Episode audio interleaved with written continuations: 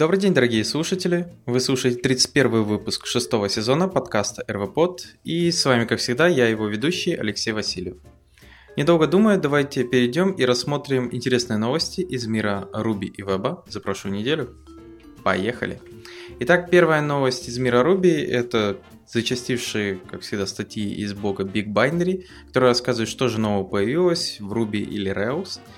И на этот раз статья рассказывает о том, что в Ruby 2.6 добавили опцию не raising exception для integer и float методов. Что это значит? Э, я думаю, те, кто работал с Ruby, знают, что если у какой-то строки, в которой эм, она невалидная, то невалидная имеется в виду, что в ней есть цифры и буквы, и вы пытаетесь сделать метод toI, то вы получите только, например, там э, кусочек, вот если там в начале идет единичка, потом написано one, то вы получите только единичку. Но если же такую же строку скормить э, именно integer классу, то есть э, сделать, то вы получите ошибку аргумент error, invalid value, Э, получается, чтобы работать с integer или float классами, но при этом не падать с ошибкой, приходилось писать rescue new для этого до Ruby 2.6. Теперь в 2.6 добавили специальный дополнительный аргумент, то есть теперь получается там можно указать, что exception false, и теперь если передавать float или в integer невалидные строки для конвертации в этот тип данных, то есть во float или integer, то Понятно, если вы указали exception false, вы получите nil на выходе. Э, понятное дело, это быстрее, чем делать просто э, вызывать integer класса и перехватывать rescue nil, потому что это дороже операция, приблизительно в два раза. Э, но в любом случае она еще имеет право на жизнь, потому что если вам надо вернуть при невалидном результате, например, что-то другое, например, число 42, то тогда Rescue еще может использоваться. Но в любом случае, теперь, чтобы не перехватывать Rescue, New можно использовать Exception False, который как минимум в два раза будет быстрее. А, следующая статья уже на другом, на удивление, блоге. Код а, Mansers, который рассказывает, что в Ruby 2.6 добавили опцию Exception Full Message. То есть вот такая полезная штука, которая просто выводит именно а, всю информацию с трейсом Э, со всем остальным. Там есть еще вариация с хайлайтом true-false, э, чтобы убрать оттуда escape секвенсы, то есть если такое требуется.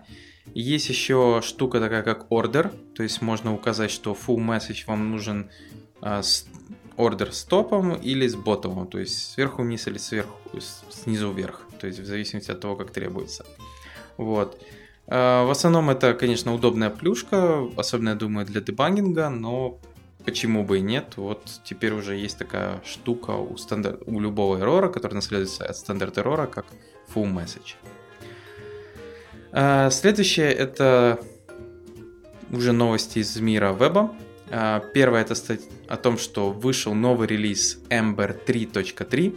А, я думаю, конечно, сейчас немного разработчиков, которые разрабатывают на Ember, слушают данный подкаст, но все же, я думаю, они есть. Основные нововведения это уход или получается от jQuery, то есть они потихоньку делают опциональную интеграцию с jQuery, убирают определенные вещи, которые там не требовалось, например, copy, copyable имплементация, а, также убирает copy э, метод, потому что он просто будет заменен на object assign. Э, там же также изменились такие вещи, как deprecation. А, то есть еще, да, они сделали jQuery optional, и теперь, э, например, jQuery events, original events, его вообще там убирают. Ну, что я скажу, это, кстати, не первая новость, которую я читаю, что от jQuery избавляются. То есть, например, тот же GitHub, он тоже избавился от jQuery полностью. То есть они перешли на обыкновенную модель document, э, всякие ивенты, query select all, вот это все. То есть, э, получается, все потихоньку пытаются избавиться от jQuery. А, наверное, только потому, что JavaScript, который уже внутри браузеров, который умеет работать с домом и со всем остальным, стал чуть-чуть лучше. Вот на это поэтому jQuery уже как особо ненужная библиотека, особенно если вы через него делаете все меньше и меньше и меньше. Вот, поэтому как бы неудивительно, что Эбер тоже начал делать его как минимум хотя бы опциональным. Следующая это статья в блоге э, Uber, в которой они рассказывают, что они создали новый универсальный веб-фреймворк. Назвали они его Fusion. Э, что же такое Fusion? Fusion это такой, как бы вам сказать, э, микс бэкэнда и в данном случае, как тут активно везде показывают, это React, э, то есть фронтенда на React. Понятное дело, поскольку он universal, то получается рендерится этот React и на бэкэнде, и на фронтенде. В основном, то есть Понятное дело, что это просто приконфигуренный, оптимизированный boilerplate. И плюс ко всему к этому, в чем же основной прикол, который они говорят, это плагин-based архитектура. Универсально означает, что э, этот плагин, он может работать и имеет доступ на таких уровнях, как backend, то есть в данном случае он может работать как middleware, и при этом middleware, который не только перехватывает запрос, но также может перехватывать ответ, то есть тоже как-то его модифицировать. Ну и, понятное дело, он может работать на фронтенде, тот же плагин. А, тут используется Type Dependency Injection для всего этой штуки, Middleware Management, а, который как раз, как я сказал, пробрасывает HTTP request и также upstream'ом, то есть downstream'ом пробрасывает HTTP request и upstream'ом пробрасывает HTTP response. Testability, понятное дело, улучшает вся эта штука, то есть они поддерживают такие вещи, как Jest, Enzyme, Puppeteer, то есть вот это все. А, то есть на один у нас фреймворк добавка, а, на этот раз от Uber. Что я скажу? Ну, штука, я бы не сказал, что-то сверхъестественное, кроме разве что вот этой модели плагинов. Но в любом случае, если вы уже используете React Redux, то возможно, чтобы вот Э, как-то улучшить, например, работу с бэкэндом, э, добавить такие вещи, как более гибкая работа плагинов, например, i18 на стороне бэкэнда и фронтенда, можно, наверное, рассмотреть этот э, Fusion.js. Понятное дело, надо смотреть, каково будет будущее. Ну, основное, я так понял, это такой хорошо настроенный, отлаженный boilerplate с плагин-системой. И следующая достаточно интересная заметка в а, блоге а, Financial Time, в данном случае инженера Financial Time, который рассказывает, что вот одна небольшая строчка JavaScript кода замедлила их сайт в 10 раз. То есть у них произошел, они выкатывали фичи, выкатывали и неожиданно заметили, что произошел у них degradation, performance degradation, и они начали изучать проблему, что же происходит, почему JavaScript на страничке начал выполняться достаточно долго. А, они начали смотреть error-логи, искать проблемы, диагнозы, то есть у них там используется GraphQL, JavaScript, все такое. А, у них начались ошибки сыпаться, и в конце они обнаружили основную проблему. Чем она заключается? А, проблема заключается в том, что для того, чтобы склонировать объект э, JavaScript, они используют достаточно простой метод, это JSON parse, JSON stringify. То есть любой объект, который вам требуется, если вам надо сделать его deep клон, такой метод достаточно простой и быстрый. То есть это я вам скажу. Но проблема заключается в том, что эти два вызова, они синхронные. И JSON parse JSON stringify на достаточно большом объекте вызовет блокировку event loop, и event loop будет дождаться, пока он выполнится. Понятное дело, что если этот метод, который вы используете как deep clone, который, кстати, достаточно, я же говорю, простой, вы будете использовать во множество местах, то, понятное дело, вы получите сразу большую проблему, потому что JavaScript он single-threaded, а значит у вас достаточно часто может замыкаться и останавливаться вот этот event loop. А, понятное дело, пофиксить это можно разными вариантами, использовать иммутабельность, и получается клонировать или там дипфризить объекты и изменять, мутировать только вот маленький специфический кусочек этого объекта. То есть получается все равно может происходить э, синхронус клон, но вместо того, чтобы синхронус клон делать всего огромного объекта, вы делаете только мутацию того кусочка, который требуется.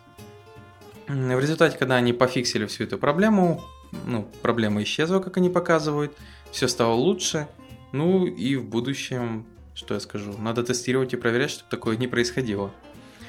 Эм, это вот подобное тоже произошло, когда мы даже не заметили, обновили Unicorn до какой-то там версии. Ну, не так давно это было. А выкат... Ну, проверили, что все вроде бы работает. хотя Rails S локально в деве подымался и работал э, через Puma, а потом на стейджинге, понятное дело, нагрузки особо не было, потом это выкатили и неожиданно пошел Performance Degradation. Э, хорошо, что четко между релизами было видно, какой релиз произвел Performance Degradation. Наш... Нашли, что там всего лишь на все был апдейт Юникорна, его откатили назад, все стало хорошо. Э, то есть сейчас, я думаю, уже такого нету, в чем проблема была непонятно, но в любом случае за этим надо следить, за перформансом после каждых релизов, э, произошла деградация или все хорошо. Следующее это уже опять новости из мира Ruby. Первая это статья, как создавать рандомные числа в Ruby. Ну, то есть, я думаю, многие знают использовать kernel rand метод, но также есть такая удобная штука, как srand, если вам надо делать reproducible random number, ну, короче, уже не рандомные, но в любом случае а, это хорошо используется для RSpec, например, если у вас есть запуск тестов с рандомным вариативностью, то есть когда они рандомно запускаются, то вам RSpec говорит вот такой seed. А зачем это используется? Что если при каких-то наборах тестов они начинают падать, значит тесты написаны уже не очень, а, вы можете воспроизвести скормивший, получается, RSpec при запуске тот же seed. То есть в данном случае это тот же подход, как srand, это специальное число, которое вы скармливаете, и тогда рандом генератор начинает э, давать одни и те же самые числа. Вот, то есть, как я сказал, это используется для, в основном, в тестировании. Если вот вы, у вас есть какая-то функция, она используется rand, и вам надо проверить, что вот если вы скормили такое число, получили новых и если скормили еще раз srand, то опять же получили вот такое воспроизводимое там форму или что-то еще. То есть, что пошло все нормально. А также есть э, класс random, э, который разница заключается в том, что э, random rand он дает аргумент error, если вы даете ему негативные числа. Ну и также тут рассказывается в статье про то, как использовать normal distribution э, для того, чтобы генерировать рандомные числа. То есть есть такая штука. Эм, для этого используется такой гем, как RubyStats, который вы, получается, можете поставить, э, спросить про random distribution и потом от random distribution использовать как раз random. Э, что как бы может быть даже удобнее, потому что тот же rand, который находится на машине одной какой-то, он не обязательно полностью рандомный, понятное дело, это псевдорандомное число, а, поэтому там прекрасно помню видео, где, например, Cloudflare, компания, которая ей требовалось действительно рандомный набор, ну то есть вообще просто числа, набор данных, а, что в конце они сделали стену, и на стену поставили огромное количество лава ламп. Lava Lamp, я думаю, многие знают, это такая специальная лампа, в которой пузырьки как бы сверху вниз двигаются. То есть они сделали огромную такую стену из этого, направили на нее камеру, и у них есть специальная типа э, программа, которая, получается, из камеры делает фотографию вот этого, получается, стены, и потом из этой фотографии вычленяет и генерирует нужное число по этой фотографии. То есть получается, благодаря тому, что эм, Lava Lamp, вот это движение шариков в каждом из них, он вроде бы как э, ну, как кубик, знаете, выкидывание кубика вроде должен быть э, рандомным, то получается даже там один пиксель, один маленький кубик смещения уже создает вообще, как они говорят, другое число, поэтому они используют подобные штуки для вот как раз генерации рандомных чисел. Э, если кому-то интересно, поищите видео на YouTube точно где-то есть как раз про эту штуку. А, по-моему, Том Скотт, если не ошибаюсь, э, в его блоге он как раз заходил к ним в гости и рассказывал как раз про вот этот level M. А, поэтому, да, если у вас достаточно много подобных рандомных генераций, то да, возможно, надо посмотреть на что-то, что будет генерить их извне, какое-то подкидывание кубика, там, или, не знаю, какой-то распад атомов или еще что-то, то есть то, что на внешний мир завязано. Э, хорошо, перейдем к следующей статье. Это клиент-сайт э, валидации с помощью Active. Кстати, достаточно непростая задача, потому что часто в проектах я видел, что валидация они живут отдельно, у бэкэнда свои, у фронтенда свои, их часто э, пытается синхронизировать, но в основном фронтенд пишут свои, плюс бэкэнда свои. И как бы если там добавили на бэкэнде, могли забыть на фронтенде или наоборот. И в данном случае автор рассказывает, что сделать это достаточно просто. Э, у любой модельки есть такая штука, как validators, э, метод, который возвращает все эти валидаторы.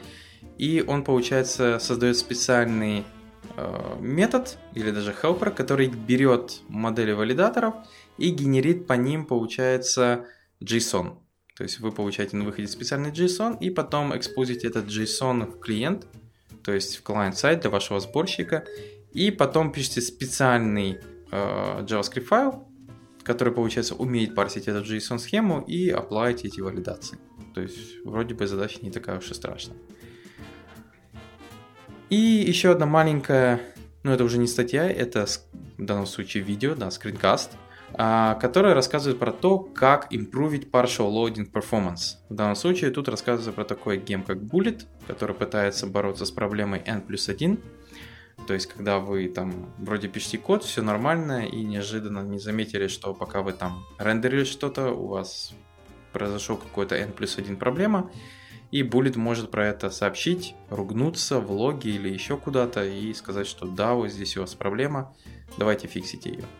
Но опять же, э, в данном случае, в этом примере автор показывает все верно. n плюс 1 проблема, паршевые, которые вы вызываете, они создают как раз дополнительный селект. Но вам нужно не забывать, что э, была уже такая статья, что n плюс 1 в рельсах это может быть и бенефитом. То есть если бы этот partial завернули в кэш, то n плюс 1 тут бы неожиданно стало плюсом, потому что если э, добавляется у вас один дополнительный объект или меняется, то если этот список опять надо отобразить, то из кэша заберется n минус э, один объект, где n это количество объектов, э, поскольку изменился только один, а все остальные просто заберутся из кэша. То есть у вас не будет вот этого проблемы, что у вас неожиданно настолько большой n плюс 1, в реальности у вас э, заберутся только все объекты, кроме того, что изменился, который перерендерится.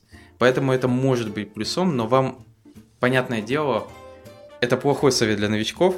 То есть, если вы новичок, э, лучше помните, N плюс 1 это плохо.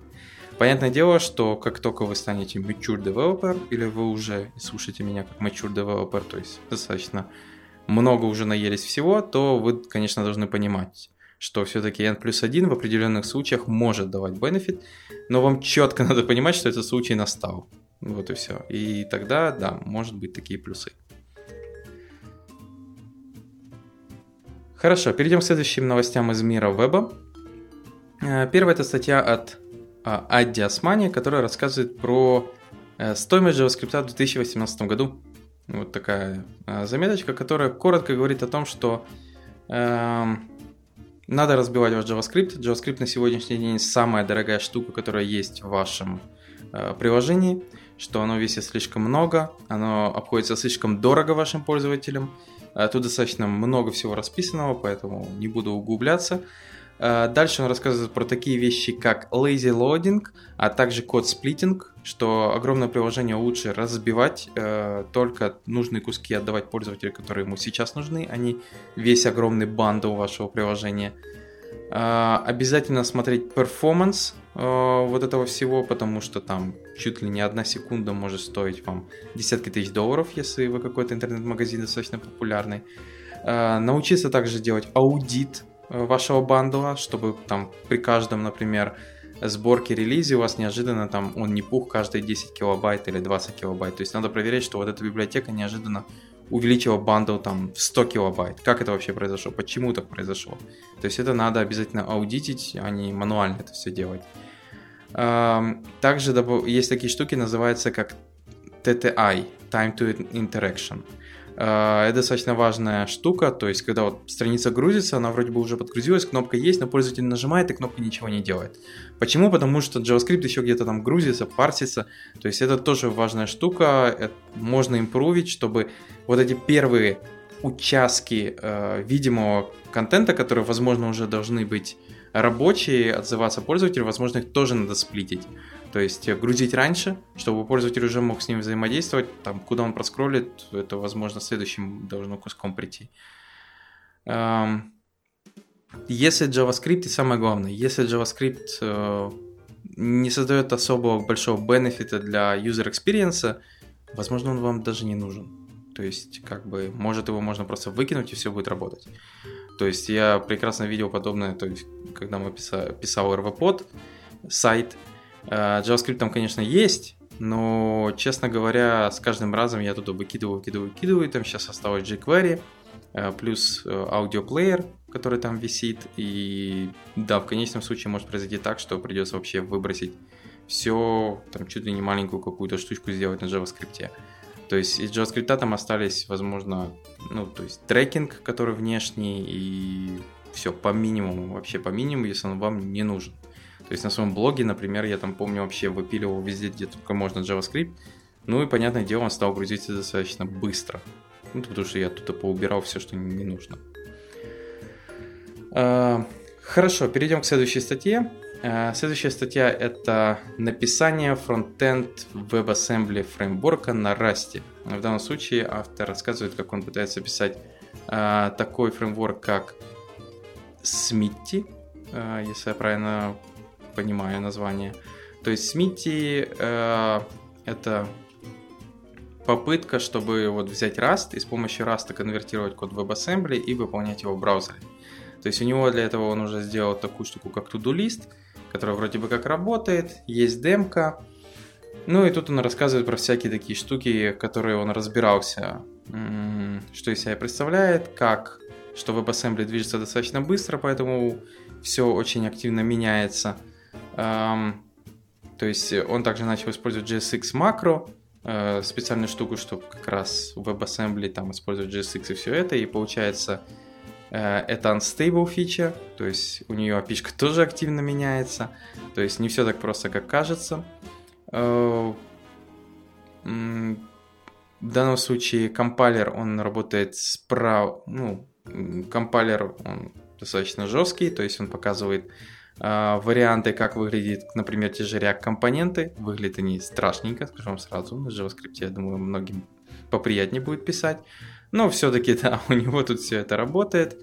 Эм, то есть он, он показывает всякие проблемы с unsafe, например, как приходится работать, э, HTML токены, bare HTML токены. Uh, ну и понятное дело, что это только вообще не то, что production ready, это вообще прототип, который он просто пытается проверить, что из этого может получиться. Uh, в любом случае это не полноценный фреймворк, но уже, так знаете, близко, чтобы писать на расте хотя бы веб-приложение, используя тот же React, как это сказать, структуру кода. Ну, то есть написание компонентов, но вы пишете на расте и получаете в конце веб-приложение. А, ну и последняя статья, а, уже немножко не связана с JavaScript, но все-таки, я думаю, полезная, о том, как Cloudflare, как они сэкономили 54 года каждый день. Вот как-то так.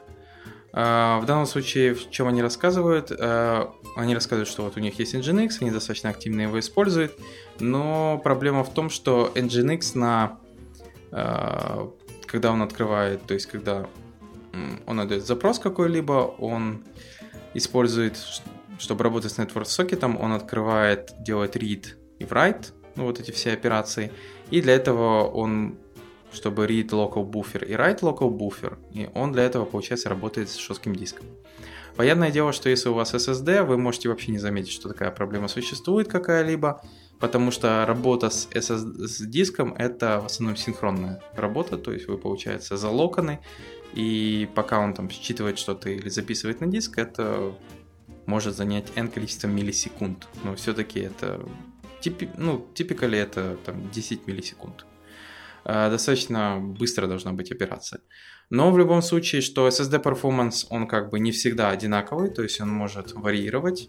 И получается в данном случае они рассказывают, что э, проблема возникала в том, что у них большая нагрузка, SSD performance не всегда хороший, и в конце вот они утыкались вот в эту проблему. Э, что они делали? Они решили передвинуть read в thread pool, что оказалось э, уже вроде бы как в Nginx есть, но почему-то в их случае оно не очень работало.